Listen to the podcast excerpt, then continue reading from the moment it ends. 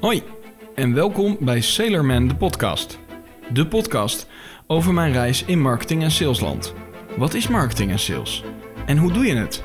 Ik spreek met gasten en deel mijn eigen ervaringen om zo de kneepjes van het vak te leren.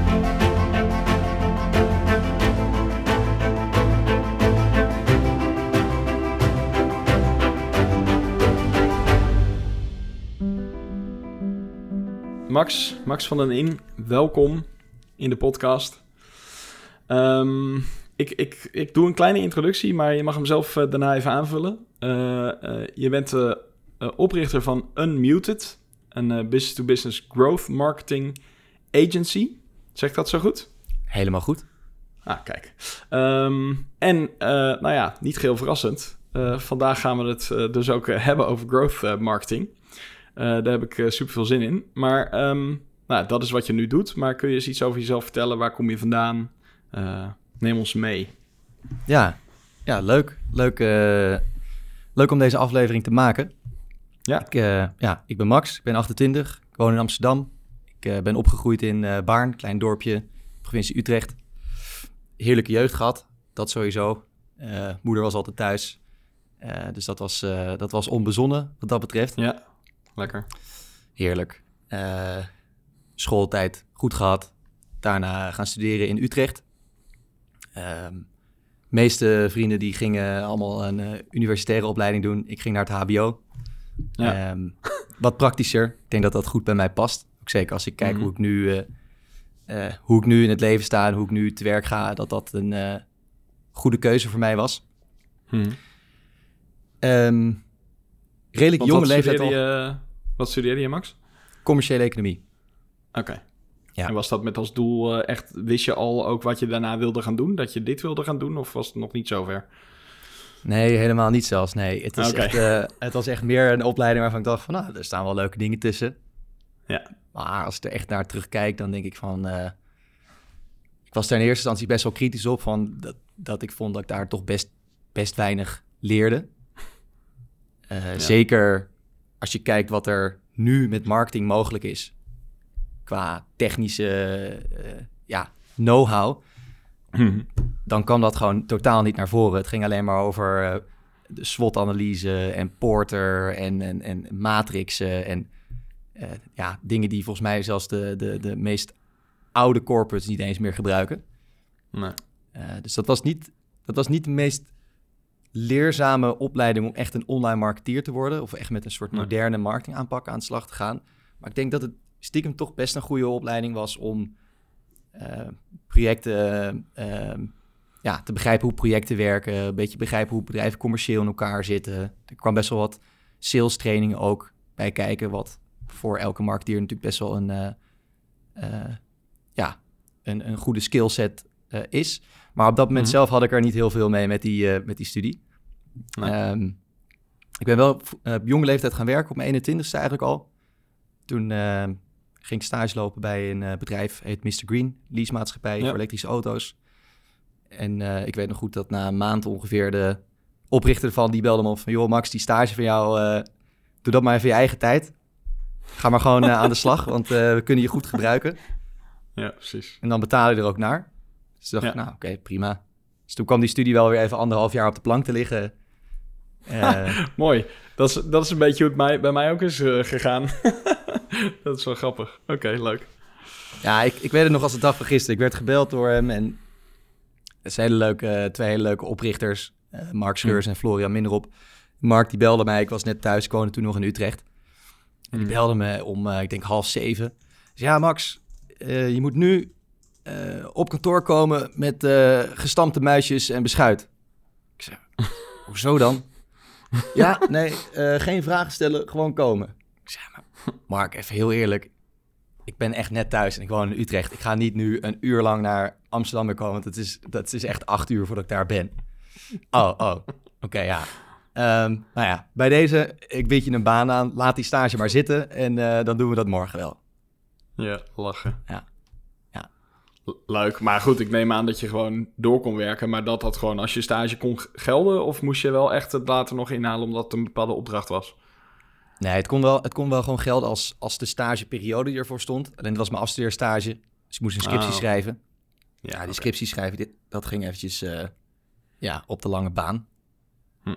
Maar op zich hebben ze uiteindelijk na anderhalf jaar toen uh, merkten ze ook wel van, nou ja, die studie, dat is toch even, dat wil je wel even afgerond hebben, want dat belemmert je ook best wel in je, in je mindset, weet je. Op een gegeven moment ja, word je al ouder, dan denk je, ja, die studie, die studie, die studie. Dus toen hebben ze ook gewoon gezegd, blijft, joh, ja. ja. het blijft knagen, dat is niet fijn. Toen hebben ze ook gezegd van, oké Max, je krijgt nu een maand vrij. Je gaat gewoon in de bibliotheek leven en je maakt het ding af. Nou ja, zo gezegd, zo gedaan. Uh, goed cijfer voor gehaald. Heel blij mee. Ja. Kijk, ja. mooi. Maar Waar begon... je afstuderen uh, over? Uh, de uitbreiding van het bedrijf naar België. Ah, oké. Okay. Ze waren alleen in, in Nederland actief. Uh, leasemaatschappij dus. Mm als stagiair, ik kwam daar als meer als zeg maar account manager-achtige stagiair binnen. Dus meer sales, ondersteuning, stagiair. Met ook een beetje uh, de marketingkant erbij. Zie je toch veel bij. Je ziet het zeker in het MKB toch veel van die sales-marketing rollen die gecombineerd zijn. Dus dat er één iemand is verantwoordelijk voor marketing en sales. Dat zie je bij de wat modernere bedrijven toch een stuk minder. En daar komen natuurlijk ook wel weer problemen uit voort. Maar dat is misschien ook nog een hele discussie. En is dat, eh, nou ja, laten we er maar gelijk op inhaken. Ik bedoel, is dat omdat het moderne bedrijven zijn of is het omdat het grotere organisaties zijn? Ja, misschien, nou, goede vraag, terechte vraag. Ik denk dat voor beide iets te zeggen is, maar ja, persoonlijk zie ik dat juist de MKB-bedrijven, dat dat gewoon gezonde bedrijven zijn. Die hebben geld, die hebben een goed businessmodel, die weten waar ze het over hebben, die hebben klanten. Dus die, die zouden denk ik niet, althans die komen niet het geld tekort om uh, te bezuinigen op, op marketing en sales, zou ik zeggen. Terwijl eigenlijk vaak juist wat modernere bedrijven, veel start-ups, die zijn natuurlijk, ja, halen geld op, hebben geen omzet, hebben heel veel risico, maar juist die investeren daar uh, vaak als eerste ja. in. Ja. Ja, misschien heeft het er ook wel mee te maken dat uh, als je al een bestaande business hebt, dan is dat natuurlijk wat je, wat je ook consolideert, zeg maar. Dus dat is wat je, wat je wil behouden. En dan is elke investering die je doet in aparte discipline marketing en aparte discipline sales... is natuurlijk een gevoelsmatig een extra investering op business die je al hebt. Ja. Terwijl als je een start-up begint, dan doe je dat volgens bepaalde normen die gelden in start-up land, zeg maar. En daar hoort het dan gewoon bij, denk ik. Ja. Ja. Of denk, zie je dat anders? Nee, ik denk, nou ja, kijk, ik denk sowieso, en misschien komen we daar straks nog op, maar hmm. de, de, de, de MKB'er die weet natuurlijk over het algemeen gewoon wat hij wat moet doen om business binnen te halen. Het heeft het vaker gedaan. Precies. De businessmodellen zijn niet zo innovatief of de, de, de diensten of de producten die ze verkopen zijn niet ehm, onbekend vaak. Nee. En hoe bekender een product is, hoe makkelijker het natuurlijk te verkopen is. Hmm. Ehm, hoe nieuwer en abstracter een product is, hoe meer moeite je moet steken in het goed uitleggen ervan. En dus ook in het uitzoeken van hoe je het goed kan uitleggen. Ja. En voordat je dat weet, ben je vaak best een paar jaar, denk ik, als, nou ja, laat het maar start-up noemen, bij wijze van spreken. Uh, ben je zo een paar jaar verder voordat je echt weet hoe je jezelf, ja, over jezelf moet communiceren. Ja. Maar toch zijn dat dan, zeg jij, de, de organisaties die dat vaak sneller geneigd zijn om marketing en sales goed, of in ieder geval als twee disciplines te organiseren? Of zei je dat niet?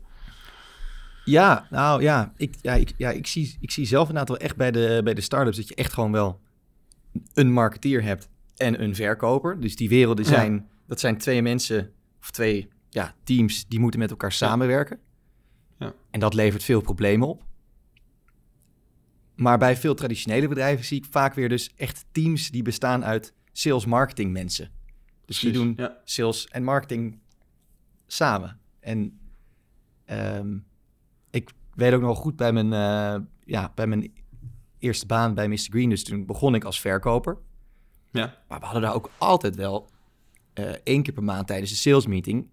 Ging het over van oké, wat wordt de sales marketing actie van de maand? Mhm. Dus sales ging zelf echt nadenken. Mhm. Wat kunnen wij als marketingcampagne opzetten waarvan wij weten, hè, wij praten met die klanten, dat dat tot sales gaat leiden. En ja. um, om, om, wat achtergrond te geven, het was dus een leasemaatschappij voor elektrische auto's. Ze verkochten vooral Tesla lease contracten. dat ging nou ja, als warme broodjes, kan je je voorstellen. ja. Maar we zaten wel met het sales team altijd na te denken van... oké, hoe kunnen we nou, hoe kunnen we nou bijvoorbeeld een closing moment creëren? Dus dan zeiden we bijvoorbeeld als je deze maand nog tekent, dan krijg je een eh, Apple Watch cadeau. Nou, dat was dan een investering van 300 euro. Alleen je wist gewoon als je die 300 euro, ja, uh, als je nu kon kiezen geen klant of wel klant, maar je moet er 300 euro voor betalen, dan was het altijd 300 euro betalen. Ja. Uh, en zo kwam sales eigenlijk zelf ook best wel vaak met echt conversiegerichte marketingcampagnes. Ja. Uh, waarvan zij dachten, dus wij dachten, dat het ook echt uh, ging, ging bijdragen aan die sales. En ik denk dat dat, dat, dat soms zeker wel misgaat bij uh, de, de wat nieuwere bedrijven, dus bij de startups. Dat die hmm. echt twee werelden doen. Dus marketing probeert heel erg een mooi marketingapparaat te maken. En daar komt iets uit, output. En sales aan de andere kant zit heel erg van...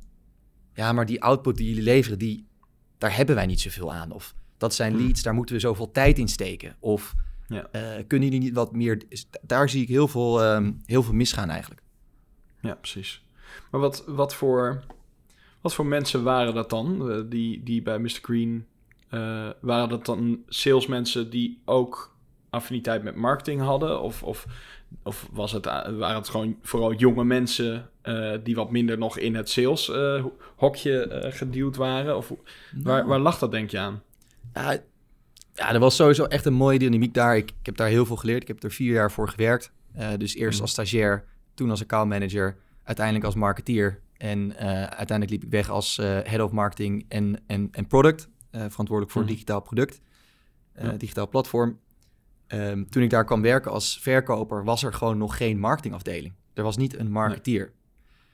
En nou was wel een van de oprichters, was best een commercieel en, en marketing ingesteld persoon. Dus die kwam wel met campagnes en nou, stond opeens een billboard en die uh, opende zondagavond zijn laptop en die zette in één keer Google AdWords gewoon maar uh, houtje touwtje aan elkaar en dan liep het ongeveer wel. Hmm. Uh, maar het was wel eigenlijk gewoon echt het sales team wat het moest doen. Ja. het was, nou ja, op zich niet echt per se dat er een soort traditionele sales manager cultuur was. Dus dat er één iemand de baas was en andere mensen moesten maar. Het was eigenlijk gewoon iedereen was verantwoordelijk voor het salesproces A tot Z. Hmm. En je had je targets. En dat moest je gewoon met je team moest je het behalen. En tijdens de sales meetings ging gewoon nadenken van... oké, hebben wij genoeg leads om die deals te closen? Hebben wij genoeg uh, gesprekken gaande om die deals binnen te halen, om die targets te halen? En zo gingen we elke week gingen we weer terugrekenen van... nee, wacht even, we moeten deze maand zoveel deals halen... Daar moeten we gemiddeld zoveel belletjes voor doen. Daar moeten we gemiddeld zoveel leads in de laatste stage voor krijgen. En om daar te komen hebben we zoveel leads per maand nodig. En dat hebben we nu gewoon niet. Dus wat gaan we bedenken? Nou ja, en dan kwamen we met dat marketingactie. Ja, we gingen uh, soms ging, ja, we gingen, maar we gingen ook gewoon taart brengen bij een Tesla-vestiging. Bij de verkopers daar. Van joh, als, als jullie iemand krijgen in de showroom die uh, een auto wil leasen, stuur hem door naar ons. Ja, ja precies. Dus eigenlijk was het gebrek aan, aan nou ja, volwaardige marketeers of een afdeling met, met marketeers, was, was eigenlijk de reden dat je dacht, ja, er komt eigenlijk aan de voorkant niet genoeg binnen. Laten we het zelf maar doen als salesmensen. Ja, ik doe even, mensen in de podcast zien niet dat ik air quotes aan het doen ben, maar ja. waarschijnlijk voelde je ook marketeer, vermoed ja. ik. Ah, kijk, maar ja. ja. Kijk, mijn acht, mijn doel was nooit om verkoper te worden in mijn leven. Uh, commerciële economie is meer een marketingstudie dan een salesstudie. Hmm. Dus ik had meer ambitie om ooit marketeer te worden. Maar ik dacht, nou ja, sales is best een prima plek om te beginnen. Een hele goede zelfs. Alleen ja, het, het gebrek aan een marketeer daarbij, dat bedrijf, ja, zorgt er wel voor dat dat, dat een soort ondergeschoven kindje bleef en, en, en dan maar dus door sales moest worden opgepakt, die uiteindelijk die ultieme verantwoordelijkheid uh, droeg over ja, de, de, de, de, de, de dealaantallen, de, de, de targets, de, de omzetcijfers die binnengehaald moesten worden. Ja, en ik, ik, ik, vond dat ik vond het best leuk juist dat je dus en-en deed. Het zorgde er wel voor, kijk, ik, ik zie zelf altijd, althans in ieder geval bij mezelf, dat wanneer ik minder tijd heb, dan kom ik met betere oplossingen. Wanneer ik ergens heel lang de tijd voor heb, ja, dan ga je een beetje wat uitzoeken en dan denk je, nou, dan gaan we dit eens proberen en dan kijken we wel. Maar als je eigenlijk geen tijd meer over hebt, dan begin je gewoon, dan is prioriteren is, is veel makkelijker. Je begint gewoon met het, met het idee waarvan je denkt, nou, dit gaat het meeste impact maken en ik weet het zeker. Ja. Ja, ja precies. En, en wat was het moment uh, dat je daar werkte dat er wel een marketingafdeling uh, kwam? Nou, die, ja, dat was ik zelf op een gegeven moment. Ja. Dus die ben ik, heb ik zelf gevormd. Hm. Nee, ik, uh, ik deed daar uh, ongeveer twee jaar sales. Hm. En het was uh, in de eerste periode eigenlijk gewoon vooral Tesla lease contracten verkopen aan ondernemers uit het MKB, DGA, de directeur. Hm. Ehm, ja, van toch wel een aantal van Nederlands meest succesvolle bedrijven durven te stellen. En dan wel weer echt het MKB, want die corporates die zaten allemaal wel bij Leaseplan en bij um, andere partijen. Die zaten daar gewoon al binnen. Zij moesten het echt hebben van die MKB'er, van die bedrijven die eigenlijk niemand kende, maar waar gewoon best wel behoorlijke eh, omzetten werden gedraaid. Ze spraken de hele dag met die, uh, met die ondernemers en het ging eigenlijk elke keer hetzelfde. Hoe moet die auto eruit zien? Hoeveel kilometers rijden? Um, nou ja, wat is je budget ongeveer? En wat zijn je jaarcijfers? En wat is je rijbewijs? En wat is je bankrekeningnummer? Dat was het salesproces. Dus iemand enthousiast maken over een bepaalde configuratie. Vervolgens uitvragen, oké, okay, uh, eh, nou ja, wat, wat, ga je ermee doen uh, in een jaar tijd als het ware? En daar hmm. kwam een prijs uitgerold en dan ging je de onderhandelingen in en zei nou oké, dit is een goede prijs of niet of wel. En dan kwam daar een handtekening op te staan. En dat eigenlijk elke dag, elke week, elke maand opnieuw. Dus ik dacht op een gegeven moment na twee jaar van ja, dit is gewoon elke dag hetzelfde. En als wij dit bedrijf nu verder willen opschalen, en dat bedrijf ging me op dat moment best aan het hart, duurzaam karakter. Ik vond het een mooie missie. Uh, gaaf product, leuk team. Ik dacht, als we dit bedrijf willen gaan opschalen, dan moeten we dus veel meer accountmanagers in dienst gaan nemen. Ja. En ja, accountmanagers die uh, vergaderen, die willen een leaseauto hebben, die gaan met vakantie, die werken maar 40 uur per week, zijn ziek, zitten in meetings. Nou, ga ze maar door. Niet de meest schaalbare oplossing uh, om een bedrijf op uit te groeien. Dus toen ben ik eigenlijk ja, mijn soort van eigen ambitie in marketing meer gaan nastreven. En in de avonturen en de weekenden flink gaan studeren. Flink gaan kijken van oké, wat is er mogelijk met marketing? Zijn er tools? Kunnen we dit automatiseren? Kunnen we dit, hè, deze customer journey die we nu via de telefoon en via e-mail en via sms managen, kunnen we dat niet mhm. via marketing tools gaan managen? Ja. Nou ja, toen eigenlijk na een half jaar, toen uh, half jaar knippen en plakken, zeg maar, met, uh, met die tools uh, kwam, daar, kwam daar een soort ja, eerste funnel uit. Um, en dat, dat ging zeg maar van een Facebook-advertentie naar een landingspagina met een formulier. Uh, met een met automatisch e-mailtje wat er achteraan kwam. Waarop je kon aangeven welke configuratie je wilde en hoeveel kilometers je reed. En daar was dan een Hello Sign uh, toeltje aangekoppeld die dan de juiste offerte doorstuurde. En dan in de dagen daarna nog wat, wat follow-up e-mails van... goh, uh, vind je het wat? Uh, je kan het tekenen, et cetera. En nou ja, goed. Een paar dagen nadat dat online werd gezet... en dat werd gewoon op een kleine schaal getest... kwam daar dus al een getekende offerte uit... van iemand die dus echt nog nooit had gesproken. nice, ja. Dus dat, dat was wel het moment dat ik naar mijn baas rende. En ik zeg, joh, luister, ik heb hier voor uh, eh, 150 euro een aantal tools aan elkaar gekoppeld. En iemand heeft gewoon zojuist een Tesla van een ton besteld zonder dat ik hem ooit heb gesproken. Volgens mij zit hier muziek in. en, en, wat was de blik in de ogen van, uh, van, uh, van je baas? Want dat klinkt als muziek in de oren. Ja, dat was goud natuurlijk. Die, ja. die viel ook van zijn stoel. Die, zat, dus ik, die zei van, nou, dat moet je laten zien, weet je. Dus nou, ik al die systemen open. Ik zei, nou, hier heeft hij geklikt op deze advertentie. Hij is zo lang op de website geweest. Hij heeft dit formulier ingevuld. Nou, hij heeft gisteravond deze mail gekregen. Hij heeft het vanochtend nog twee keer geopend.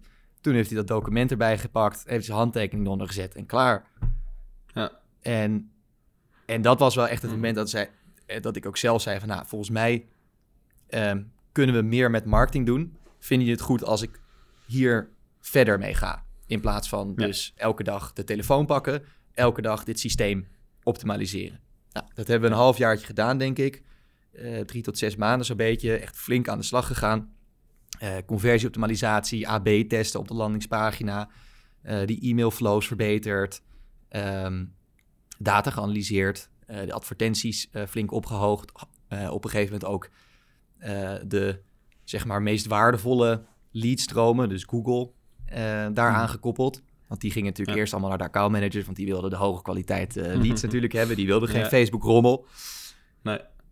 Ja, dat, dat bleef dus wel stand houden. Ehm, en toen was eigenlijk het moment van, ja, moeten we niet gewoon een uh, digitale transformatie doorgaan? En, en, en zeg maar, kijk, ik bedoel, die tooltjes zijn leuk, maar daar kan je natuurlijk geen, geen professioneel bedrijf opbouwen. Dus je moet het nee. een goede look en feel gaan geven, UX, branding, uh, dat moet uniek zijn en het moet uh, niet kopieerbaar zijn door uh, iedereen die dit ervaart en denkt, nou, als zij dat kunnen, dan kan ik dat ook. Dus toen zijn we echt aan de slag gegaan van, oké, hoe gaan we dit doen? Zijn we bij een digital agency uitgekomen. En ehm, ja, daar hebben we een aantal sprints zijn we mee doorgegaan. Hebben echt een, een soort werkende customized MVP gebouwd. Hmm. Met een launching customer uitgenodigd toen het ding klaar was. En die heeft daar dus echt op dat moment... Uh, heeft daar gewoon een Tesla Model 3 toen samengesteld. Online uh, die prijs doorlopen. Ook online een uh, datachecker door ingevuld. Dus financiële gegevens en privégegevens. Digitaal getekend. En die had gewoon in vijf minuten tijd vanaf zijn smartphone... echt van A tot Z een volledig compleet leasecontract getekend. Hij kreeg geen papieren contract meer toegestuurd, niks. En dat is iets, dat was toen al revolutionair, maar zelfs nu kan je volgens mij nog nergens anders, bij geen enkele leasemaatschappij in de wereld ongeveer, een auto leasen zonder een hele papierwinkel naar je toegestuurd te krijgen. Cool. Ja. Maar wanneer was dat dan, dat je, dat, uh, dat je daarmee bezig was? Welk jaar hebben we het dan? Uh, dit was denk ik... Bij benadering. Ja, 2017. 2017. Ja, precies. Ja. En eh, even nieuwsgierigheid, welk bureau uh, was dat? Dat was uh, Incentro. Oh ja, oké. Ja. Vrij grote agency. Ja, dat is een grote IT... ja, club. Ja, cool. Ja. Ik vond het wel vet altijd van, zeg maar, ja, hun cultuur als het ware. Ze hebben volgens mij dat principe dat als zij tot 50 mensen zijn gegroeid, dan splitsen ze en dan ontstaan er een soort van weer twee gespecialiseerde agencies. Ja, zo'n zo'n soort celorganisatie noemen ze dat volgens mij. Ja. Uh, dat een cel mag nooit groter dan... Uh, ja, ik weet, ik ken het van Topicus. Dat is ook een uh, eh, IT-partij. En die, die hebben volgens mij 30 als max. Oké. Okay. en, en elke keer inderdaad, als ze groter worden, dan, dan worden er twee... dan, splitsen ze, dan splitsen de cellen zich. Ja. En dan gaan ze weer verder als twee onafhankelijke... of twee losse partijen, moet ik zeggen. Precies. Oké, cool. Ja. Vet. Ja. Nee, dus dat was, dat was een goede samenwerking. absoluut. Eh, leuke mensen zaten bij ons om de hoek. Uh, konden we gewoon uh, iedere vrijdag naartoe voor een, voor een demo, wat er werd opgeleverd. En je kan je natuurlijk voorstellen, in het begin gaat zoiets heel snel, maar krijgt heel snel vorm. Ja. Um, maar ja, later was natuurlijk het, het, het doel was niet om oneindig met een agency dat te blijven doen. die, die zijn natuurlijk goed voor het aanjagen, de meest moderne technieken neer te zetten en natuurlijk slagkracht te brengen. Ja. Ja. Maar uiteindelijk wilden we natuurlijk professionaliseren en het ons eigen maken en de kennis natuurlijk ook uh, intern hebben over dat platform. Dus toen zijn we aan de slag gegaan om echt een, uh, een tech-team neer te zetten. Ja. Uh, eh, CTO aangenomen, meerdere developers, met data science aan de slag gegaan, growth hackers, designers. Um, ja, eigenlijk het hele, hele riedeltje wat je dus natuurlijk ook bij al die tech-platformen ziet, gingen wij dus vervolgens ook doen. Want wij konden dat salesproces op veel meer punten, uh, datapunten, analyseren. Dus daarvoor was het allemaal best wel een mystery box wat er gebeurde in dat salesproces. Je had natuurlijk wel CRM en dat werd goed bijgehouden en er werden wel updates in geplaatst. Maar ja, met zo'n platform, als je gewoon per knopje wat iemand aanklikt weet uh, daar een datapunt van hebt. En als iemand een tussentijdse stap heeft opgeslagen, maar vervolgens niet de volgende stap heeft gemaakt, kan je daar geautomatiseerde uh, e-mails natuurlijk naartoe sturen. Uh, taakjes aanmaken voor het CRM in sales van goh, deze persoon heeft wel al een, een company check gedaan. goede kredietwaardigheid, maar heeft al drie dagen geen handtekening gezet. ga hier als de sodemieter achteraan, want dit is, dit is een bedrijf die je moet binnenhalen. Dus er waren veel meer, uh, je kon veel meer grip krijgen op dat, op, op een veel slimmere manier grip krijgen op dat salesproces dan, dan voorheen mogelijk was. Ja. En um, ik zag op jouw LinkedIn-profiel uh, toevallig dat je een aantal uh, opleidingen slash cursussen hebt gedaan. Ik zag daar ook HubSpot uh, bijvoorbeeld bij staan. Was dat dan bijvoorbeeld de, de, de aangewezen software waarmee je dat soort dingen deed? Of, of varieerde dat? Of wat voor tools gebruikte je daarvoor? Uiteindelijk wel. Um, in de beginjaren werkte met Pipedrive als CRM. Werkte prima. Uh, heeft de hele lange tijd goed gewerkt. we hadden Intercom voor customer support. Uh, ik gebruikte zelf Active Campaign voor marketing automation. Alleen ja, vervolgens kreeg je dus dat je Pipedrive, Intercom, Active Campaign, Zapier, Typeform, Google Analytics, Google Tag Manager, Facebook Ads, Google Ads. Nou, zo kan ik nog wel een tijdje doorgaan. Dat je al die tools had. En wat we toen merkten was dat ik, die dat redelijk opzette allemaal, wel in al die tools keek. Maar dat dus het sales team alleen maar in Pipedrive keek. En het marketingteam alleen in Active Campaign. En het support team alleen in Intercom. En niemand in al die verschillende tools. En het zinken van die data is tegenwoordig een stuk makkelijker. Dat was toen ook mogelijk, maar ja, kostte veel tijd en moeite. En uh, moest je stiekem best technisch en slim voor zijn. Dus een van de laatste dingen die ik daar heb gedaan uh, na, na, daar vier jaar gewerkt te hebben, was uh, HubSpot initiëren. Ja, precies om eigenlijk het hele sales, marketing en support uh, verhaal onder één dak te krijgen, zodat iedereen altijd met het volledige plaatje uh, klantinteractie heeft. Wat, maar dan ben ik wel benieuwd, hè? want stel nou dat je, dat is even een zijspoor, maar stel dat je nu uh, voor een kleine organisatie ook zo'n flow zou moeten opzetten. Mm -hmm. Ben je dan ook sneller geneigd om gewoon maar te zeggen, nou, je, je moet over twee jaar waarschijnlijk toch aan HubSpot beginnen, maar gewoon mee? Of zou je toch nog die verschillende tools aan elkaar willen knopen? Ja, nee, ik, ik knoop wel die verschillende tools aan elkaar. Ik zeg het ze wel. Okay. Dus ik zeg wel tegen ze van, joh, ik ga zeker met ze in, met ze in gesprek van gewoon even heel realistisch. Hoe gaat het met jullie, commercieel gezien, mm. qua omzet? Mm. Waar ga je naartoe?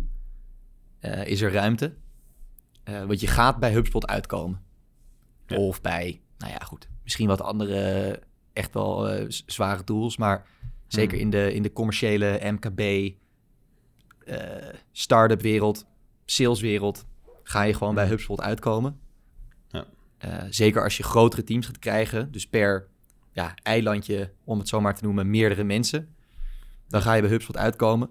Alleen tot die tijd zijn die, die kleinere tooltjes, die eigenlijk een unbundeling van de HubSpot bundle vaak zijn, zijn prima. Mhm. Dus one step at a time. Het integreert tegenwoordig beter dan ooit tevoren. Er zijn heel veel native integraties mogelijk. Ehm, en de kosten zijn gewoon veel lager. HubSpot, ja, 1000, 1500 euro per maand is ongeveer een beetje de basis. Hmm. Ja, dat is gewoon... Uh, ja. je hebt... nee, ja, nee. ja, dan moet je toch een bepaalde, bepaalde omvang hebben om dat uh, hard te, halen. Ja. ja. ja. Oké, cool. Maar um, ik, uh, ik was nog wel benieuwd, want we zijn, eh, we zijn lekker, uh, lekker al inhoudelijk bezig. Maar ik zag op jouw LinkedIn-profiel dat je naast... Hey, jij zei zelf al, ik, ik, ik eindigde zeg maar als marketing manager... of in ieder geval in een leidinggevende functie bij Mr. Green. Um, maar daarna ben je volgens mij verder gegaan. Ik zag op je LinkedIn dat je naar Shopop bent gegaan. Kun je daar eens iets over vertellen? Ja, zeker. Dat ehm, was natuurlijk bij Mr. Green uh, veel met al die software tools bezig geweest. Ja. En schaalbaarheid, tech, innovatie. Dus dat, dat begon enorm te broeien om daar ook mee aan de slag te, te gaan. Is echt, mhm. echt een super schaalbaar product. Kijk, Mr. Green Lease maatschappij is redelijk schaalbaar. Maar het product blijft altijd die auto of dat leasecontract. Ja. En niet de software. En de liefde voor enorm schaalbare software die uh, ja, was gegroeid. Ik kende al die playbooks van al die tools. Ik denk dat dat ook zeker een van de manieren is hoe ik als marketeer heb geleerd, is eigenlijk de marketing van al die tools die ik zelf gebruik, analyseren. Dus welke mail sturen hmm. ze mij nou? Wat staat er op hun blog? Hoe ziet hun company page eruit? Welke tools gebruiken zij allemaal op hun eigen website door te kijken naar zeg maar een technology lookup? Hoe schrijven ze? Hoe zien hun advertenties eruit? Daar was ik altijd veel meer, nou ja, niet veel meer, maar was ik behoorlijk uh, mee bezig. Om die tools die ik zelf gebruikte eigenlijk te begrijpen hoe zij nou aan mij als persoon verkochten. En dat versterkte het gevoel van: oké, ik, ik weet gewoon al die playbooks. Ik, ik weet hoe ze het doen. Ik wil het nu zelf ook doen. En toen kwam ja. Shoppop uh, op mijn pad. Er zijn redelijk wat uh, rebrandings doorgegaan met Shoppop. Het heette eerst Pop, toen werd het Pop en uiteindelijk is het Shoppop geworden. Okay. Uh, dat had ook te maken met de wisseling van, van doelgroepen. Um, hm. Maar Shoppop is in een notendop op dit moment een uh, B2B SaaS tool waarmee je via messaging apps marketing kunt doen. En op dit moment hm. voornamelijk gericht voor e-commerce. Dus je hebt in e-commerce heb je een hele hoop marketing playbooks die vooral veel via e-mail worden gedaan. Dus denk aan abandoned cart e-mails, sale alerts, uh, nieuwe collectie aankondiging, uh, productdrops. Hè, we hebben een limited edition uh, beschikbaar, maar dat gaat allemaal over e-mail en over, so en over traditionele social media. Nou, e-mail, open rates 10, 20 procent, click rates 1 procent. Social media, traditionele social media is de reach 1 procent van je volgers. Iets in die richting. Engagement, dus nog niet eens kliks.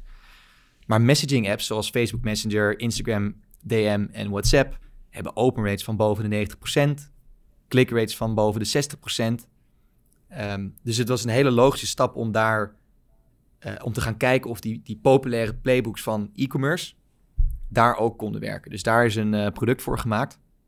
Dat hebben ze in eerste instantie uh, voor die e-commerce markt was het gericht op de artiestenmarkt, dus de muziekindustrie. Hmm.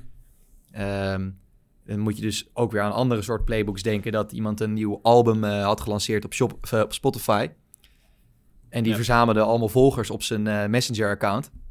En dan via onze tool kon die gewoon in één keer een soort nieuwsbrief via Messenger sturen naar... Nou ja, we hadden bijvoorbeeld Motley Crue. Die hadden wel 100.000 volgers. Nou, als die bijvoorbeeld een nieuw, een, een, nieuw nummer op Spotify hadden gezet... stuurden zij gewoon 100.000 volgers naar Spotify. Waardoor dat algoritme door het dak ging... Uh, en hun muziek in de charts kwam. Ja. Alleen goed, ja, Facebook heeft daar uiteindelijk door de jaren heen best wel veel updates aangemaakt, voordat dat product elke keer uh, ja, een beetje een klap kreeg van oké, dit kan nu niet meer, dus moesten we elke keer weer innoveren. En uiteindelijk zijn ze nu bij, uh, bij e-commerce uitgekomen, waarvan ik zelf ook denk dat dat wel echt de sterkste markt is voor hen om in te zitten. Mm -hmm. En mijn rol was daar als head of growth, um, ja, groei uh, groei van het platform. Het was echt zo'n self-serve platform, dus je, kon, je kan daar in 10 seconden een account aanmaken, gratis, te gebruiken mhm. tot een uh, bepaald aantal ja, usage, om het zo te noemen. En als je mhm. daar overheen gaat, dan werkt hij niet meer en dan moet je je creditcard toevoegen en dan ga je betalen. En dan krijg je van die monthly recurring uh, payments. Ja, precies. Dus het was mijn doel om aan de ene kant een vraag te creëren naar dit product. Dat is natuurlijk een compleet nieuw uh, product. Dat deden we veel via content marketing. Uh, door te laten zien wat de mogelijkheden waren, maar ook door cases te schrijven met, met bestaande klanten, interviews te doen met bestaande klanten.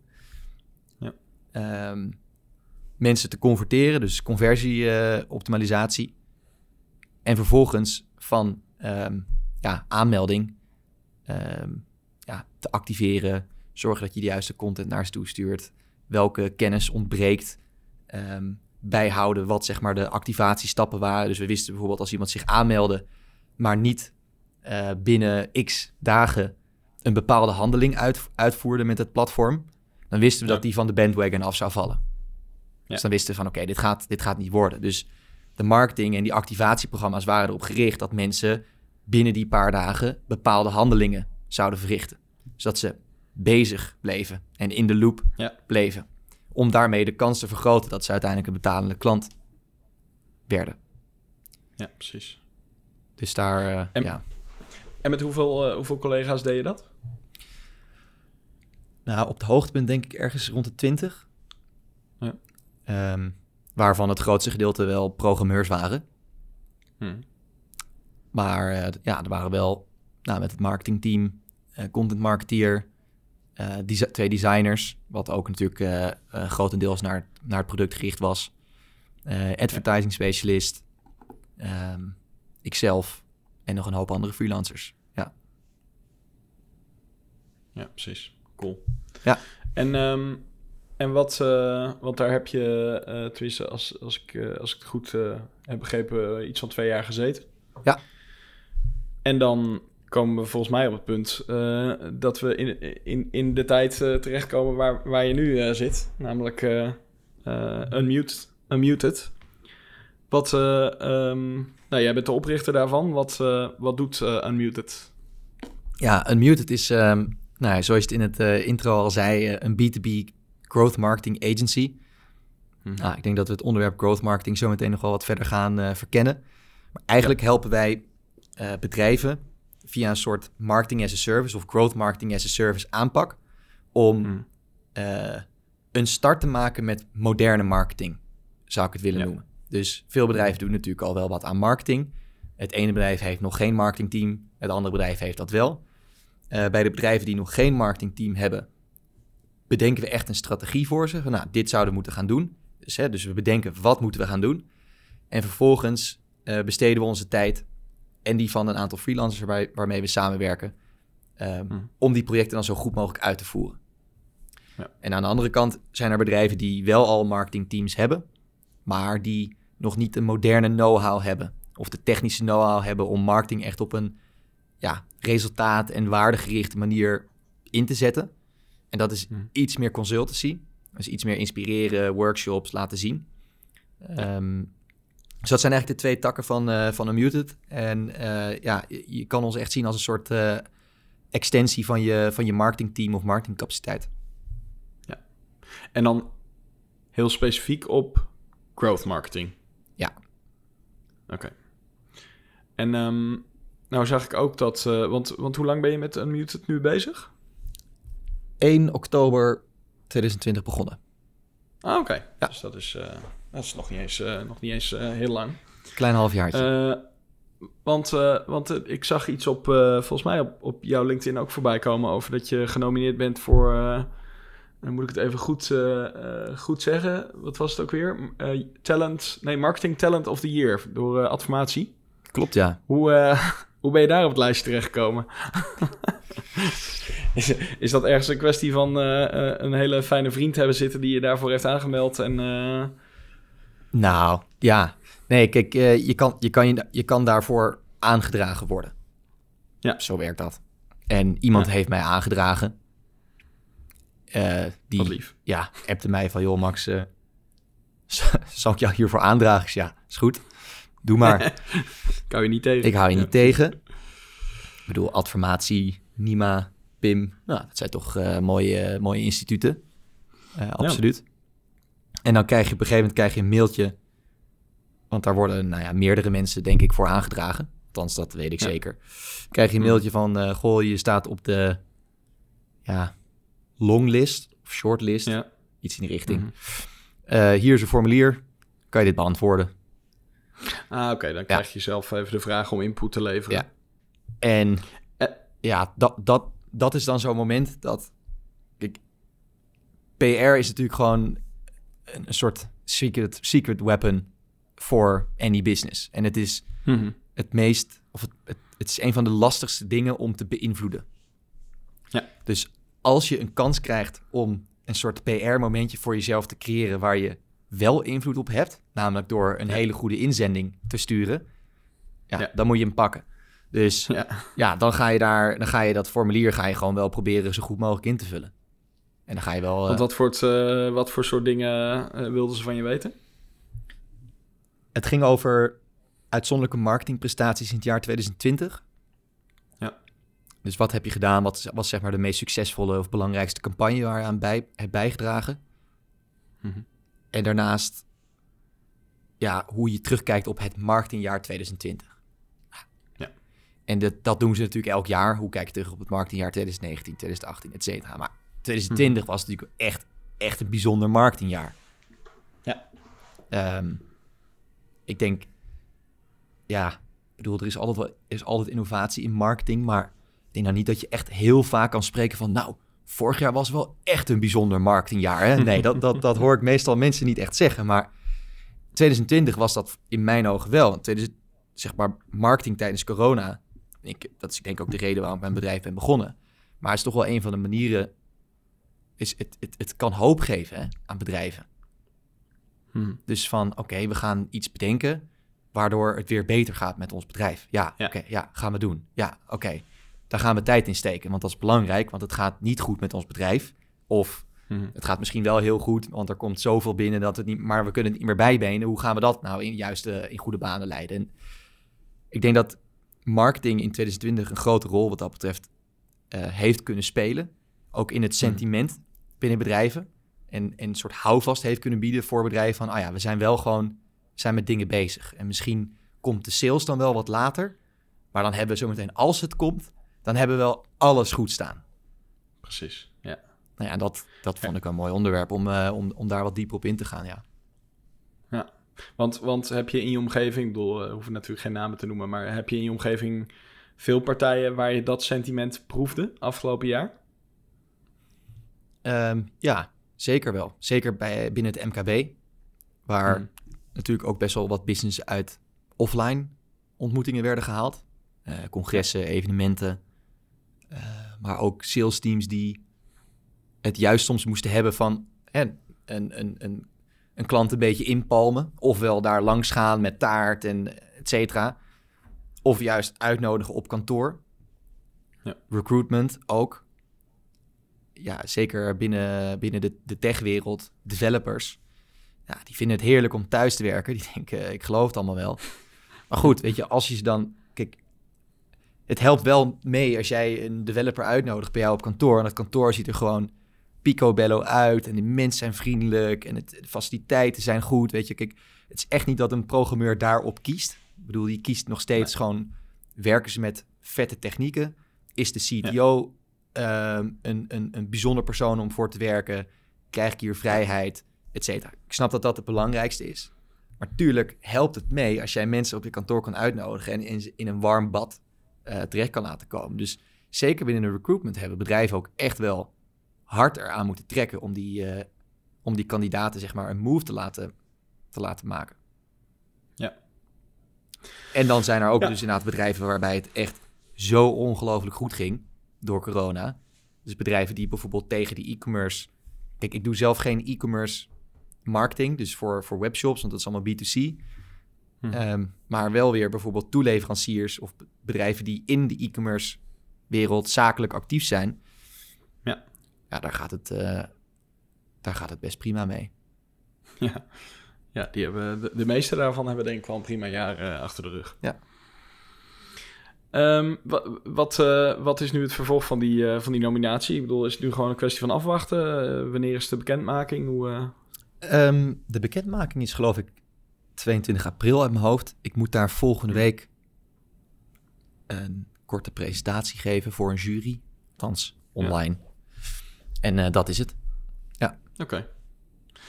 Nou, dat is misschien ook wel een leuk bruggetje naar iets anders wat ik op je profiel zag. Als je iets moet presenteren aan een jury, ja. dan ben je daar wel mee bekend. Want uh, volgens mij zit je zelf in wat juries. Ik zag Shopping Awards, ik zag Spin Awards, ik zag dat je uh, gastdocent bent uh, bij Nijrode. Kun je daar nog kort iets... Uh, en dan gaan we echt over het echte onderwerp hebben. Maar ik ben nog even benieuwd wat je, daar, wat je daarvoor doet. Maar ik ben ook wel benieuwd... jij had het net over je PR-momentje pakken. Dat zijn toch een aantal plekken die ook... nou, die goed op je cv staan. Hoe, hoe, wat doe je er? Vraag 1. En hoe ben je er gekomen? Vraag 2. Leuk. Ja, ik ben best een bezig persoon. Ik vind het leuk om meerdere dingen te doen. Ik ben absoluut een generalist en geen specialist. Ik wil bij meerdere bedrijven binnen kunnen kijken, meerdere organisaties. Ehm, ik heb denk ik ook wel een mening, zeker in marketing. uh, het is heel leuk om dat te kunnen ventileren. Nee, um, ja, dat, kijk, uh, als, als, als jurylid heb je natuurlijk een mening nodig. En ook als spreker heb je ook een mening nodig, want je moet ergens voor staan, voor een bepaald verhaal. Het is denk ik een jaar of vier, vijf, vier en een half geleden. Toen werd ik voor het eerst gevraagd, uh, in samenwerking met een andere marketeer, om bij Nijrode een keer een praatje te houden over hoe wij groei bij marketing, uh, bij Mr. Green aanpakten. Dus we waren toen best wel, uh, ja, toen werd er nog wel veel gesproken over growth hacking. Ehm, later ben ik dat wat meer naar growth marketing um, gaan ombuigen. Komen denk ik ook zo meteen nog wel op. Maar Nijrode die had, had die trend al een beetje gezien. En die hadden een masterclass. Dus echt wel voor, voor uh, de, de, de, de topmanagers van KPN, Schiphol. Die grote budgetten hadden om mensen naar Nijrode te sturen. Voor wat executive uh, training, zeg maar. En die hadden toen een curriculum samengesteld. En die wilden daar ook gewoon echt een heel innovatief, uh, ja, een innovatieve avond tussen zetten. Dus toen kwamen ze uit met mij en bij een andere persoon. Van, goh, kun je daar niet wat over vertellen? Want jullie hebben best wel mooie dingen gedaan. Dat was eigenlijk de eerste keer dat ik ergens ooit sprak voor een publiek. Uh, in een zaal, 30 mensen ongeveer. En dat was, dat was, echt, was echt geweldig om te doen. Want er zaten dus alleen maar mensen waar je... Ik ik was denk ik 22 toen. Ja. 23 denk ik. Ja, 23, zoiets. Mhm. Ik was 23 en ik zat alleen maar tegen mensen van 40, 45, 50 plus... die allemaal uh, head of uh, global, uh, weet ik veel, waren. en ik moest even gaan vertellen hoe marketing in elkaar zat. Maar ze zaten allemaal op het puntje van een stoel. En allemaal achteraf tijdens de pauze van... ja, nou, hoe doe je dat dan? Want dat vinden we ook wel interessant. Kunnen we niet connecten op LinkedIn? Want misschien moeten we hier een keer verder over praten. Nou, met KPN nog eens een keer best wel vergevorderd gesprek gehad... over een soort adviesrolletje. Uh, dus toen dacht ik wel van, nou, oké, okay, hier zit meer in. Dus toen, toen ben ik wel gaan kijken van... oké, kan ik dit niet wat vaker doen? Kan ik niet wat vaker ergens een podium vinden... waar ik mijn praatje over marketing kan houden? En wat we bij Mr. Green deden en hoe dat uh, werkte en wat je daarvan kan leren en hoe je het misschien ook zelf kan toepassen. Dat is natuurlijk wel belangrijk in zo'n verhaal, dat je er wat uithaalt. Nou ja, en toen kwamen wel verschillende mogelijkheden aan bod. Een paar keer bij e-mails kunnen spreken, uh, een paar keer bij een meetup gesproken, wat kleinere evenementjes. Uh, kom je een keer via via in contact met een docent van de HVA die je dan uitnodigt om voor een klas ja. een, een soort lecture te geven. En dan gaat dat balletje een beetje rollen en dan word je een keer aangekondigd en dan deelt iemand dat op social media en dan kom je een beetje in dat wereldje terecht. En organisatoren van evenementen zijn gewoon altijd op zoek naar sprekers en die gaan gewoon op zoek, oké, wie hebben daar gesproken? En die gaan gewoon door dat lijstje heen en die kijken van, oh, oké, Max heeft over growth marketing gesproken. Nou, dat is wel een topic die we ook willen. Top, we mailen Max. En dan gaat dat rollen. Uh, zo ook die, uh, die juryposities. Uh, toen kwam ik ook, dat was volgens mij ook doordat ik eerst ergens had gesproken. En die organisator die vond dat gewoon tof. En die zei, ja, je hebt gewoon een goede, goede kijk, innovatieve kijk hierop. En uh, ik organiseer de Spin Awards. Um, en we kunnen wel wat uh, ja, jongere juries gebruiken. Dus mag je daarvoor uitnodigen? Ja. Ik dacht, ja, vet. ja, cool. Spin Awards, super cool. Ja. En toen in dezelfde maand werd ik ook nog een keer voorgesteld aan iemand van de Shopping Awards. Toen, toen was het echt in, één maand van oké, uh, van nog nooit nagedacht over een jurypositie. Dat leek me meer iets voor over twintig jaar. Naar, naar zeg maar op de jury voor de Spin Awards in de grootste categorie en, uh, en naar de Shopping Awards. Dus dat was best geinig, ja. Ja, cool. Vet. Wat, uh, wat, doe, je daar, wat doe je daar eigenlijk dan? je, je, je, je weegt inzendingen. nou gewoon of ze, of ze doorgaan en uiteindelijk een winnaar kiezen gezamenlijk met je jury wie de, wie, binnen welke categorie was het? Digital... Digital Campaign voor oh, ja. uh, Spin Awards. En volgens mij het eerste jaar Consumer Electronics voor Shopping Awards. En het tweede jaar weet ik even niet meer. Iets van Financial. Nee, precies. Ja, wat je doet, je, ja, bedrijven eh, sturen een inzending. Dus er zijn gewoon een uh, soort van aanmeldformulieren. Best wel hele uitgebreide aanmeldformulieren met echt veel vragen. Maar vooral voor de Spin Awards vond ik het heel interessant. Want daar kreeg je gewoon echt nou, ongeveer de volledige campagne. Nou, dat vond ik even een stapje terug. Ja. Uh, ik ben een marketeer die gewoon zelf marketing doet. En mm. uh, als ik het niet zelf kan, dan leer ik het zelf. Of dan zoek ik een freelancer bij die daar echt super goed in is. Maar dan wil ik ook wel weten wat die persoon doet en kan. Zodat ik het misschien zelf nou ja, ook zou, zou kunnen. Uh, dat is gewoon mijn stijl. Um, alleen toen bij de Spin Awards kwam ik erachter dat alle marketeers van alle corporates okay, dit is wel echt een heel bot statement. Maar echt heel veel marketeers van heel veel corporates gewoon agencies aansturen. Ja. Dat is hun baan. Ja. ja, ja, ja. Letterlijk. Dit is wel, ja, ja dat, uh, dat, uh, dat is inderdaad een interessante inzicht als je dat uh, dan opeens ziet. Ja. ik zie en, en, en, je doet alles zelf. Al die campagnes die ik kende, dat ik dacht van, oh, nou, dit heeft Heineken vet gedaan. Of dit heeft die en die wel vet gedaan. De, de KLM die doet dat wel goed. Nou, dan zie je gewoon, bijvoorbeeld in één jaar kreeg je wel drie inzendingen van hetzelfde bedrijfprijs en spreken. Laat ik dan maar geen naam noemen welke dat was. Nee, en en nee. de ene campagne die was gemaakt door Agency X en de andere campagne door Agency Y en nog een campagne door Agency Z. En er gingen ja. gewoon tonnen, echt ja. tonnen, en dat stond er dus ook bij, dus dat moest worden opgegeven. Mm. Er gingen tonnen ja. naartoe. Toen dacht ik, ik bedoel, nu vind ik het allemaal logisch hoor. En de meeste mensen mm. die waarschijnlijk dit luisteren, zullen ook denken van, uh, wist je dat niet? Maar ik was 23 en ik had gewoon geen flauw idee. Nou, daar kwam ik dus toen wel achter. En dan kom je dus achter hoe zo'n briefing in elkaar zit. Um, en wat erbij kan kijken. En dus dat dat werk dus gewoon echt door agencies allemaal wordt uitgevoerd. En niet door mensen zelf. Nee. Overigens daar nog een, een, een, een klein, ja, zeg maar. klein side noteje daarop. Wat ik heel cool vind, dat zag ik gisteren volgens mij voorbij komen. Is dat bij de Albert Heijn hebben ze dus een interne agency gebouwd. De AH, de AH Studio. En daar werken echt iets van 70 of 80 gewoon agency-achtige mensen. Dus echte copywriters, echte creatives, echte strategen. Die werken daar dus voor AH Studio. En die doen dus hun... Dus Albert Heijn doet wel zijn, zeg maar, ja. grotendeels zijn eigen marketing. Maar omdat ze een eigen interne studio hebben gecreëerd. Dat vind ik zoiets vets. Dat je dus ja. zegt van oké, okay, we gaan het toch zelf doen. Maar het wordt wel een soort entiteit on its own. Maar weet je dan of ze ook voor andere klanten dingen nee, doen? Nee, dat ze ook de Jumbo-campagne doen? Nee, ja. Nou, dat zou natuurlijk echt gruwelijk zijn, maar dat, dat denk ja. ik niet. En dat, ik moet in één keer weer, nu je dat zegt, terugdenken aan uh, tijd bij Mr. Green. Want zo, zo werden we ook altijd gestimuleerd bij Mr. Green van oké, okay, ga nadenken over je werk op een manier dat je er zo goed in wordt, dat je, dat je het eigenlijk ook nog voor een ander bedrijf tegelijkertijd erbij kan doen. Ja. Dat was eigenlijk altijd een beetje het, het mantra. Dus ze zeiden van, joh, ga het maar, ik bedoel, ga het maar doen, zeg maar, voor een ander bedrijf. Mits je het ja. ook voor ons kan ja. doen. Uh, maar ga er op die manier over nadenken. Dus dat je die oogkleppen af, um, afdoet. Dat is het belangrijkste. Ik, ik vind het ook wel cool. Volgens mij uh, uh, zijn er wel meer bedrijven die dan op een gegeven moment zo goed worden in iets wat niet hun core business is, dat ze het ook voor andere partijen. Volgens mij doet Red Bull heeft ook een studio Gaaf. waarmee ze allerlei creatieve dingen doen. Uh, een ander voorbeeld is natuurlijk Boomerang.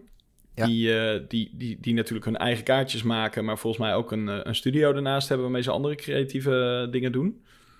Ja, dat is wel heel vet. Maar ik wist niet dat Albert Heijn het ook deed. Ja. Maar dat is wel leuk om te weten.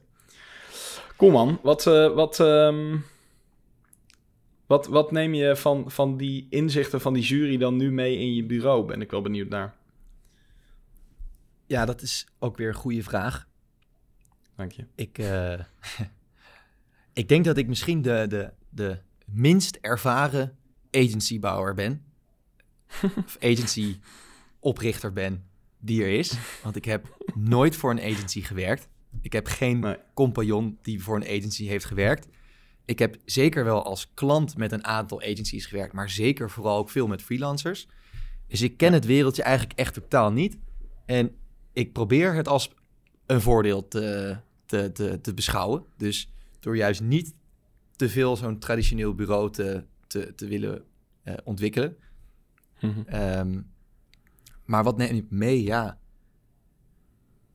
Nou ja, vooral gewoon wat voor een absurde bedragen er worden betaald door merken voor, voor bepaald werk. Dat je echt denkt van, wow, heb je hier zoveel voor betaald?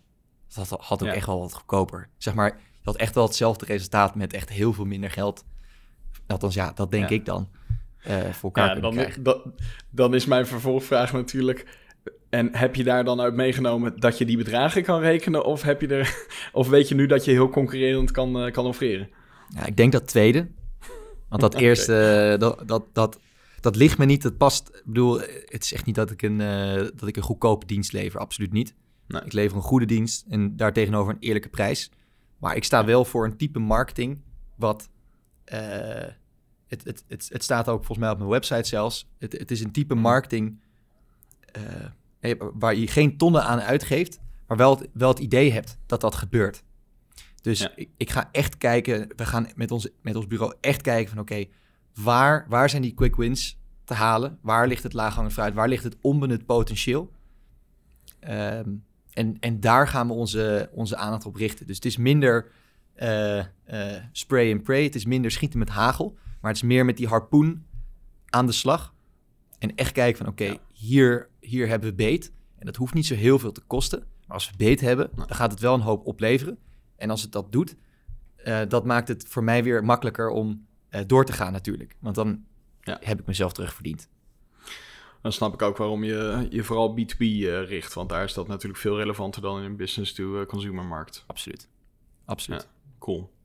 Leuk. Nou, ik... nou, genoeg over je achtergrond. Volgens mij kunnen we het er nog wel even over hebben. Maar het is denk ik ook leuk om, om, om over, over het onderwerp nog even te, te bomen. Um, ik hoorde jou net al zeggen, en dat is grappig, want die vraag had ik ook opgeschreven. Um, sommige mensen, soms zie je het, de term growth hacking en soms zie je de term growth marketing. En volgens mij zei jij net zelf al van, nou ja, ik, het was eerst growth hacking, maar ik probeer toch een beetje het meer in de marketinghoek te, te houden. Wat is het verschil tussen die twee termen?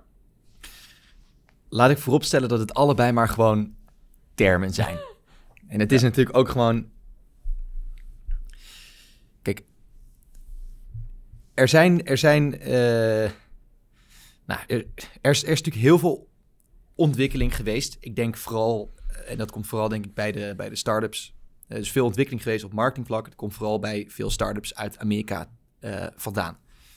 Um, hoe, heeft, hoe is growth hacking ooit ontstaan? Of waarom is de term growth hacking ooit bedacht? Dat, is, hmm. dat, is, uh, dat, dat was vooral een, een proces. Dus niet per se uh, een, een aanwijsbaar ding, maar meer een proces, dus een methode.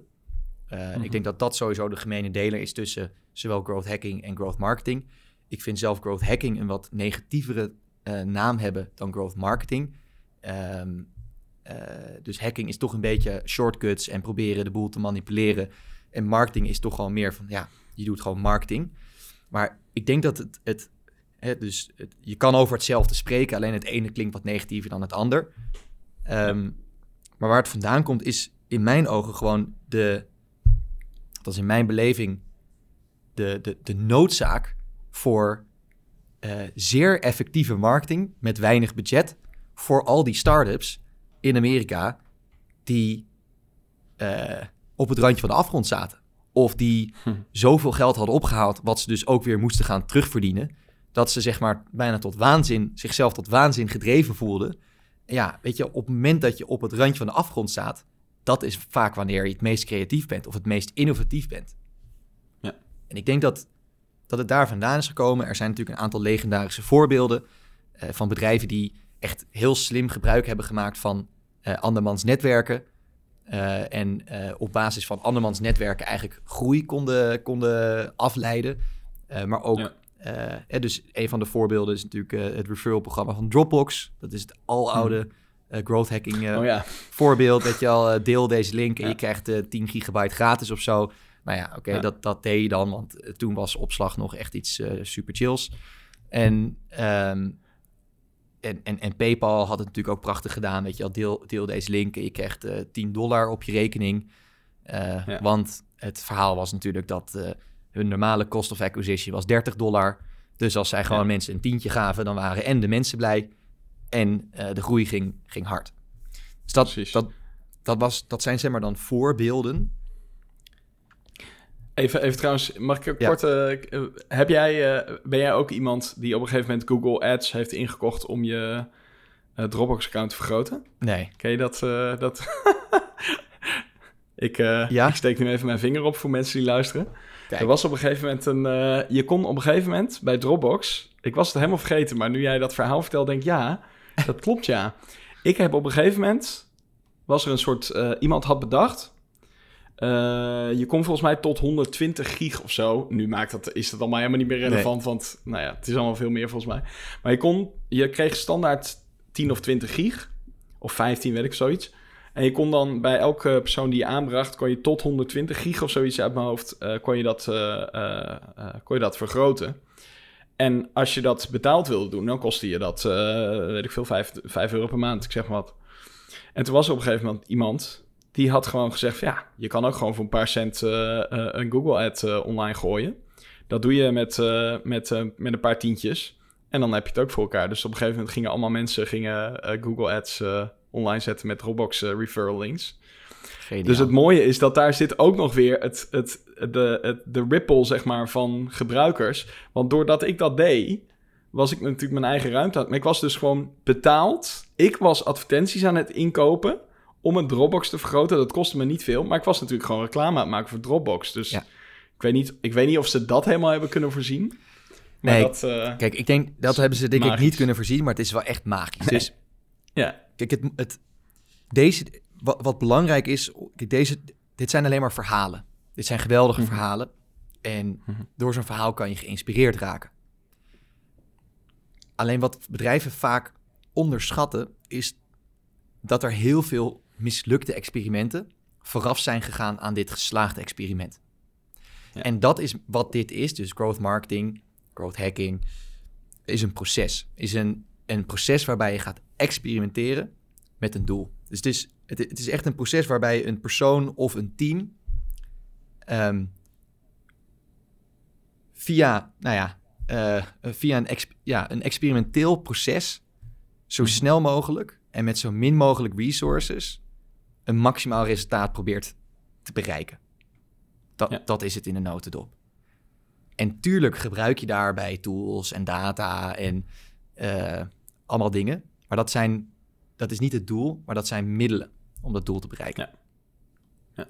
En ik denk zeker dat er een verschil is tussen de zeg maar, traditionele marketingwereld, die zich van oudsher toch iets meer richt op ehm, ehm, de media, PR, uh, adverteren, meer mensen naar de website toe trekken.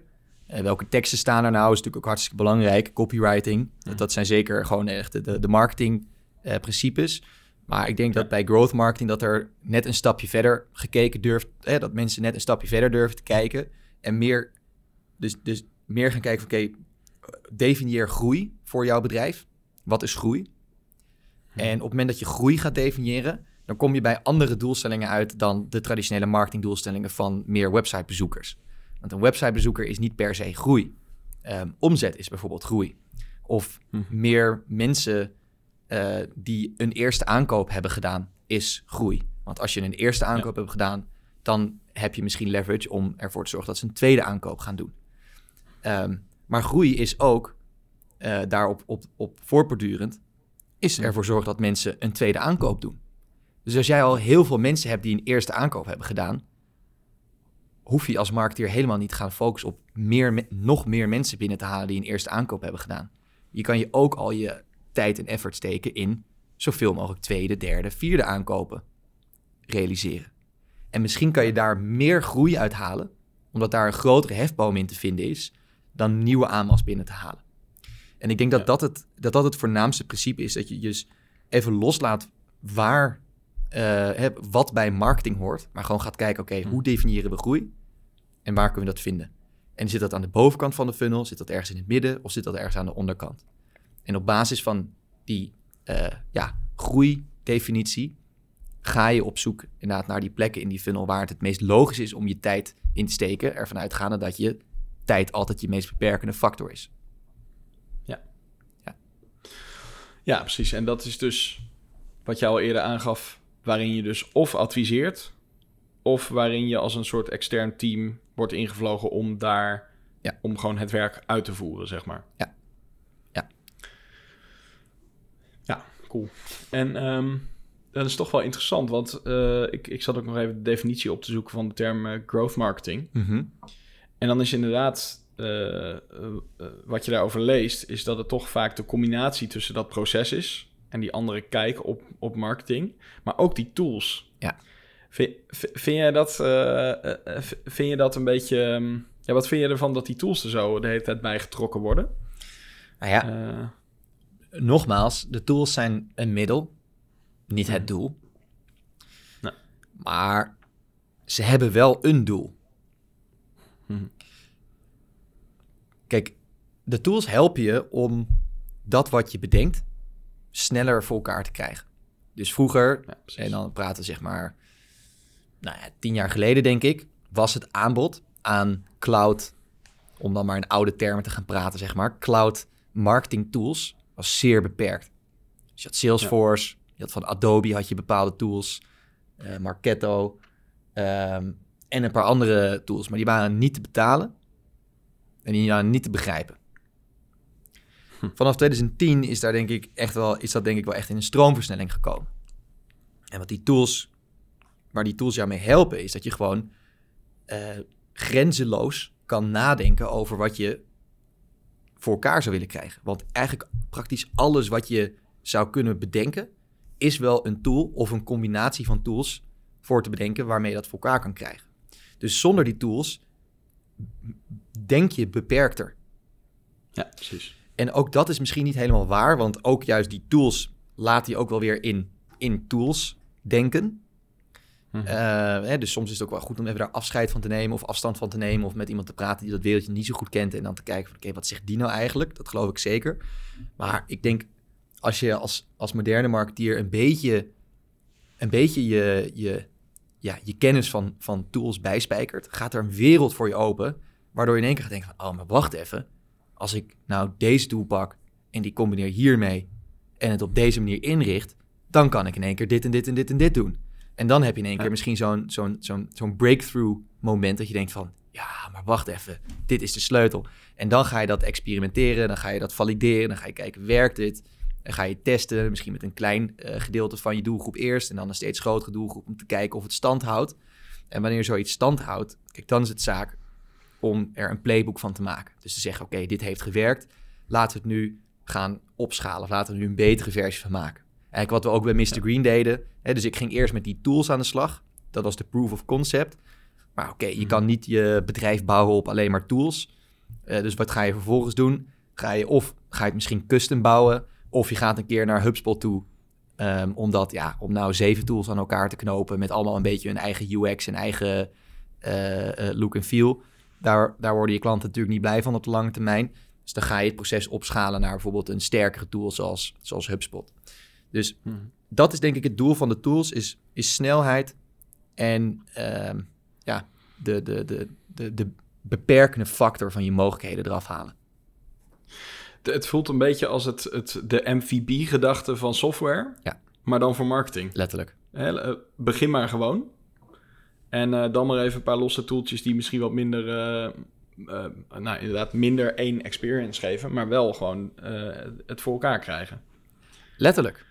Ik, ja, uh, simpel voorbeeld misschien nog. Uh, bij Mr. Green op een gegeven moment hadden we, kregen we ook weer auto's terug uit de lease. Nou ja, ja. ja dat gebeurt bij een leasemaatschappij. Maar niet bij een nieuwe leasemaatschappij, want dan heb je gewoon contracten. die rijden allemaal nog. Maar na een paar jaar was het in één keer, in één keer van... Oh ja, wacht even, we krijgen nu allemaal auto's op de stoep. Uh, wat gaan we daarmee doen, weet je? Ja, je bent een start-up, weet je. je, ja. Eén probleem met tegelijkertijd, weet je wel. Dus dat komt allemaal wel. Dus nou, oké, die auto's kwamen terug. Toen werd er een keer naar, naar mij gekeken. Van, ja, Max wat gaan we daar nou mee doen? Dus ik, ja, uh, weet ik veel. Uh, stuur door naar sales en laat het ze opnieuw inzetten of zo. Nou ja, oké, nou, dat gebeurt. Nou, dat loopt dan dus half. Uh, sales die denkt, ja, had het nou eerder laten weten, want nu is er geen tijd meer en bla bla bla. Dus ook toen weer dacht ik, nou, weet je wat? We maken gewoon een typeform.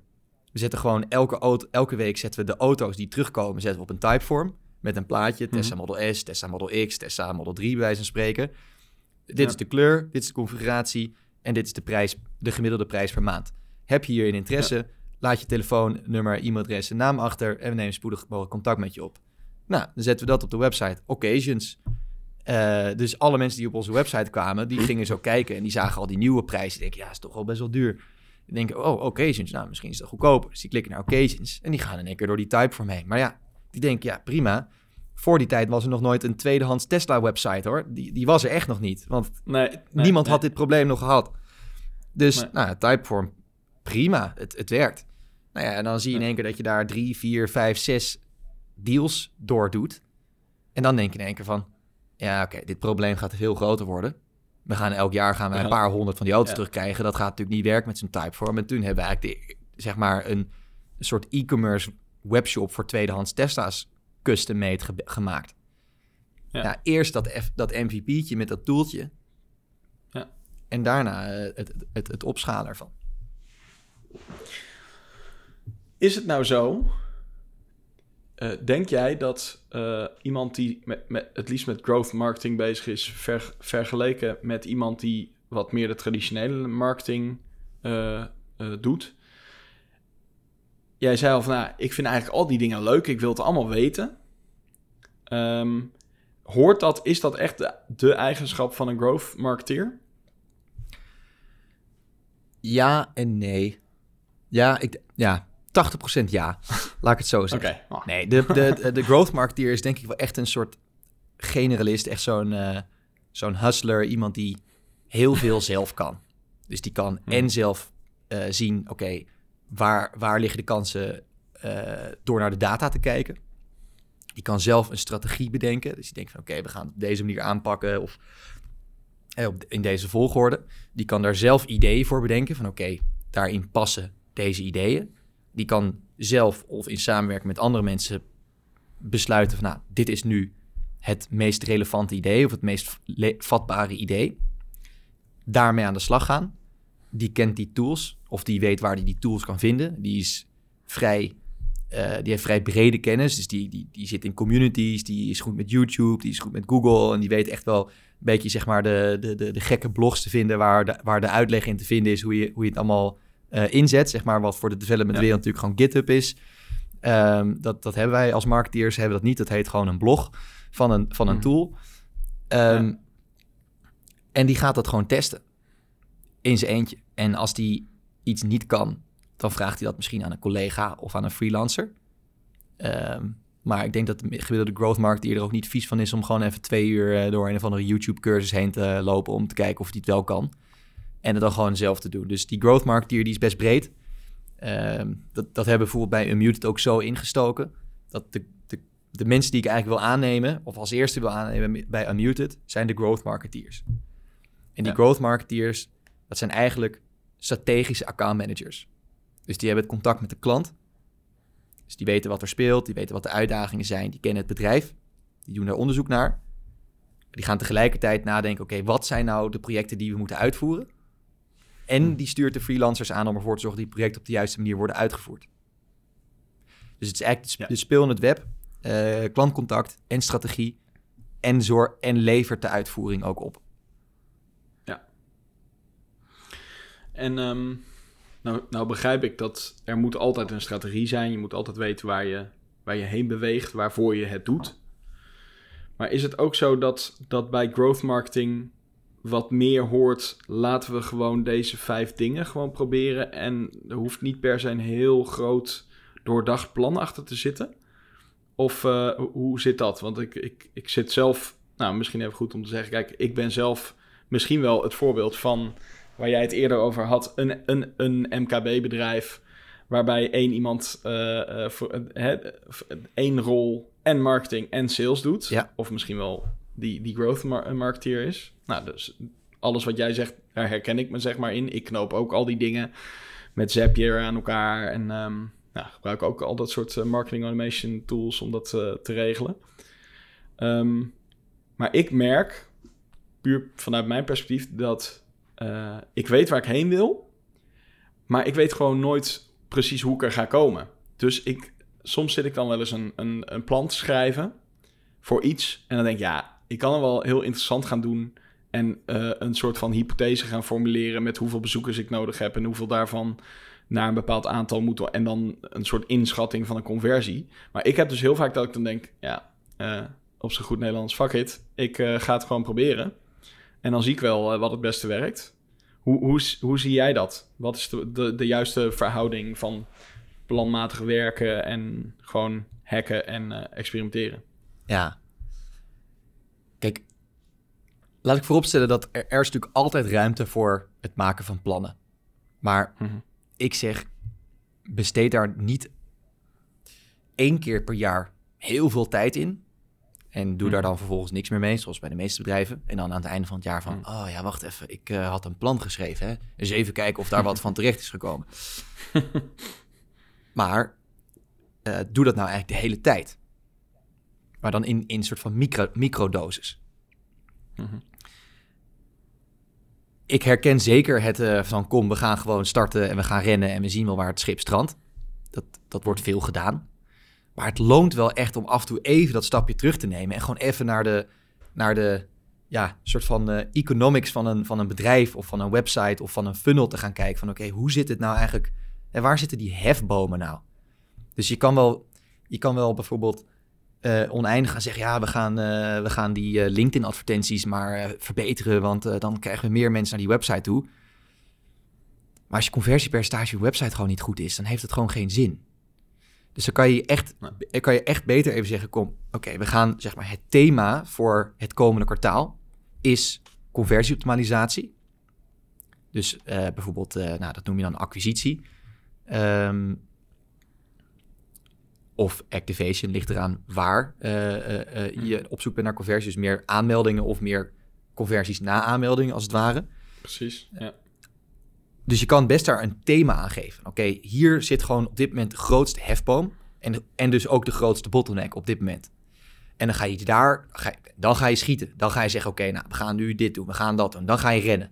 Dus dan ga je proberen zo snel mogelijk, zoveel mogelijk uh, testen doen, experimenten doen, iteraties te doen. Maar wel door even, even na te denken van, hé, maar waar doen we dat nou voor? Oh ja, daar doen we het voor. Dus die wil je eigenlijk wel elk kwartaal even, even scherp stellen. Van wat wordt nou het thema voor de komende tijd? En onder dat parapluutje ga je dan al je ideeën bedenken. Ja, cool. Ja. Wat, um, wat is, uh, heet het, uh, heet, heet jouw vak uh, over vijf jaar nog, nog growth marketing? Zijn, ben je dan nog steeds al die experimentjes aan het doen? Of hoe, hoe zie jij de toekomst van jouw vak? Ja, ik denk het zeker. Ik denk dat de, de adoptie daarvan uh, blijft doornemen. Dus dat dat, dat gaat groeien. Mhm. Ik ben er zelf ook wel gewoon gecharmeerd van überhaupt gewoon puur alleen het woord groei of growth. Dus geen marketing, geen hacking, gewoon groei. Um, Komen misschien ook alweer terug bij die sales marketing mensen van, van eerst.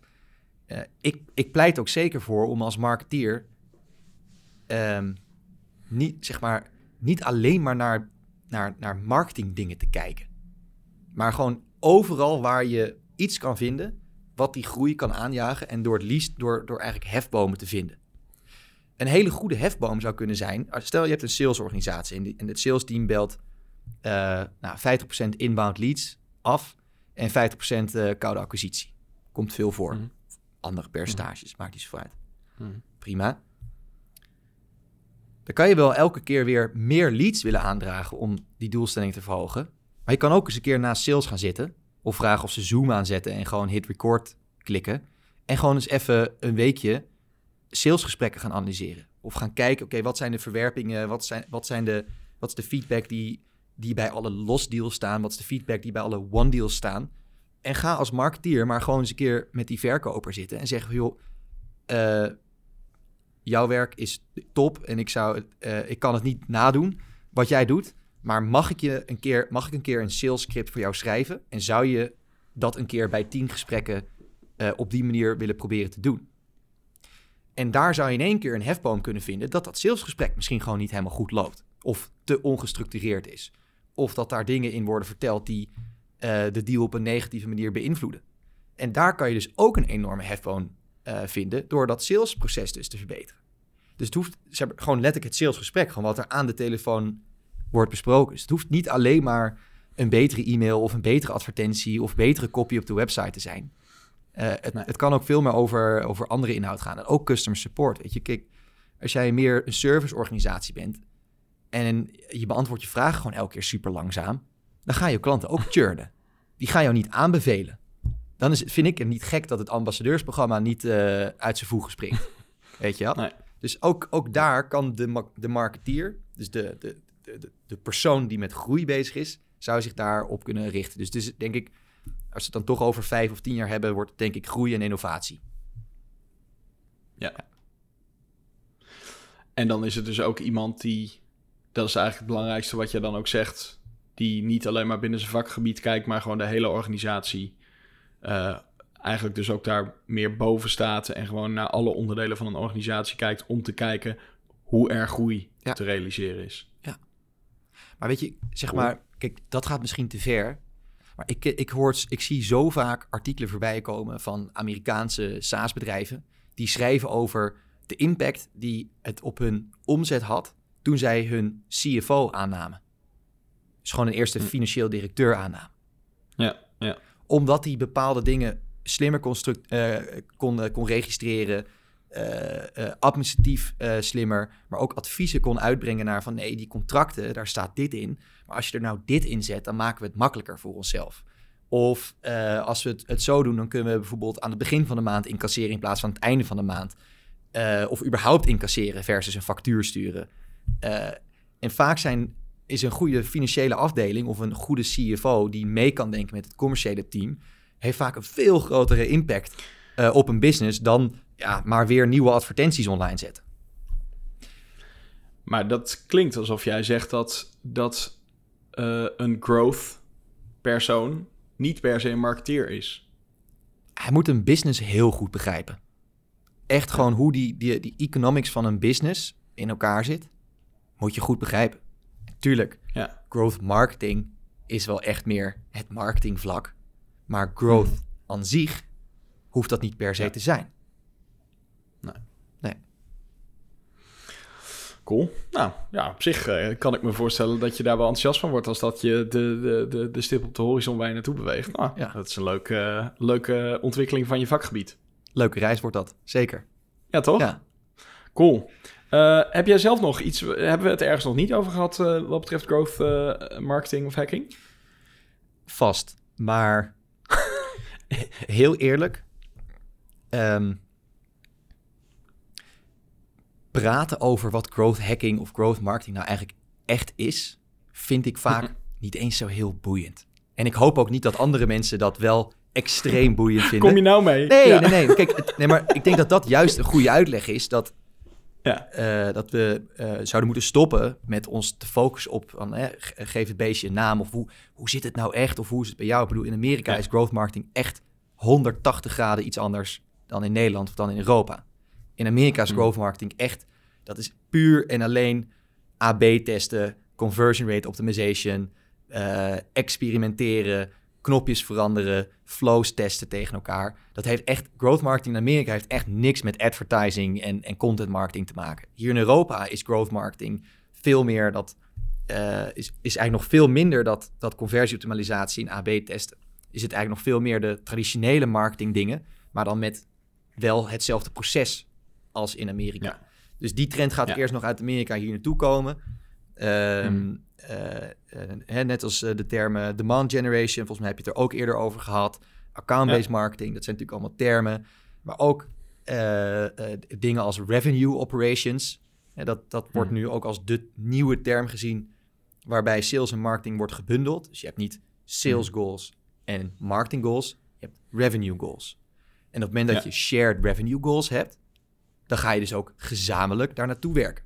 En dan wordt het dus ook logisch dat jij als marketeer je stinkende best doen om de beste leads bij je salesteam neer te leggen.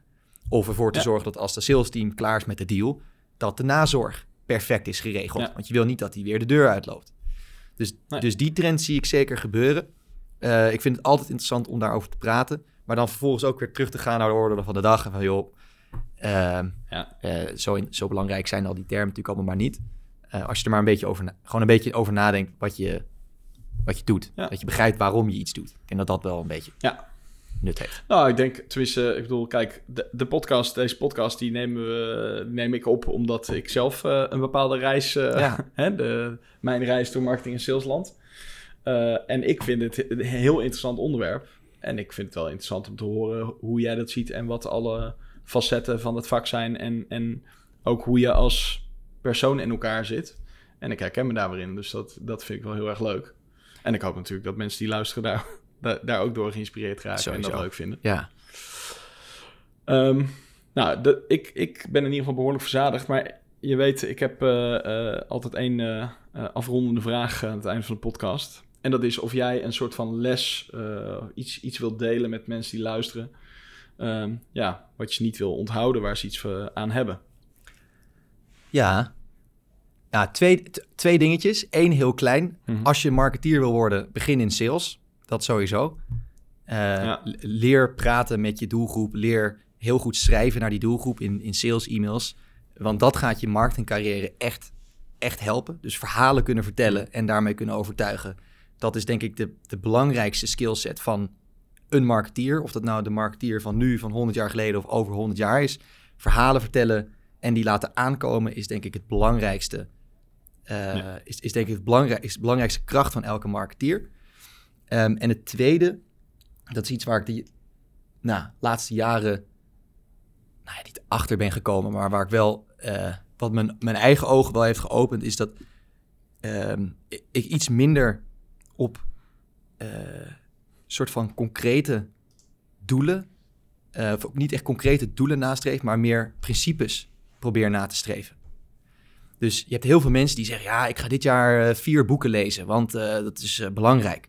En dat gebeurt vervolgens niet. Die lezen ze niet. Ze lezen het eerste mm. hoofdstuk. Op het moment dat je jezelf, dat je, dat je jezelf uh, principes gaat aanmeten, dus meer gaat zeggen van, ik vind het belangrijk om met ontwik persoonlijke ontwikkeling bezig te zijn. En ik wil graag zo gezien worden als iemand die met de tijd meegaat en een hoop, hoop kennis in huis heeft. Dan is het lezen van die boeken daarvan een afgeleide. En dat wordt dan in één keer een stuk makkelijker. Dus dat boek is niet meer het doel geworden, maar is het middel geworden.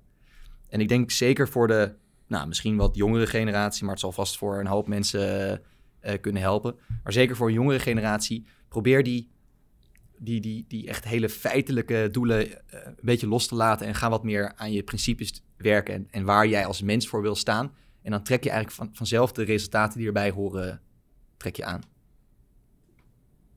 Mooi. Nou, ik, uh, ik ben verzadigd. Mooi. Goed. ik, ik, vond het heel leuk. En ik, ik wil, je, wil je ontzettend bedanken. Uh, en uh, tot een volgende keer. Oh nee, ik vergeet nog één ding. Sorry. Waar kunnen mensen jou volgen? Ja, zij kunnen mij volgen natuurlijk op LinkedIn. gewoon typ, ja. typ, mijn naam gewoon even in. www.unmuted.com is mijn website. En op mijn website vind je ook vanaf nu, dat is misschien wel leuk om even te delen, mm -hmm. een community. Die heet The Experiments Club. En daar kan je gratis lid van worden. En als je lid wordt van de community, dan krijg je de exclusieve samenvatting van de podcast die deze maand van start gaat.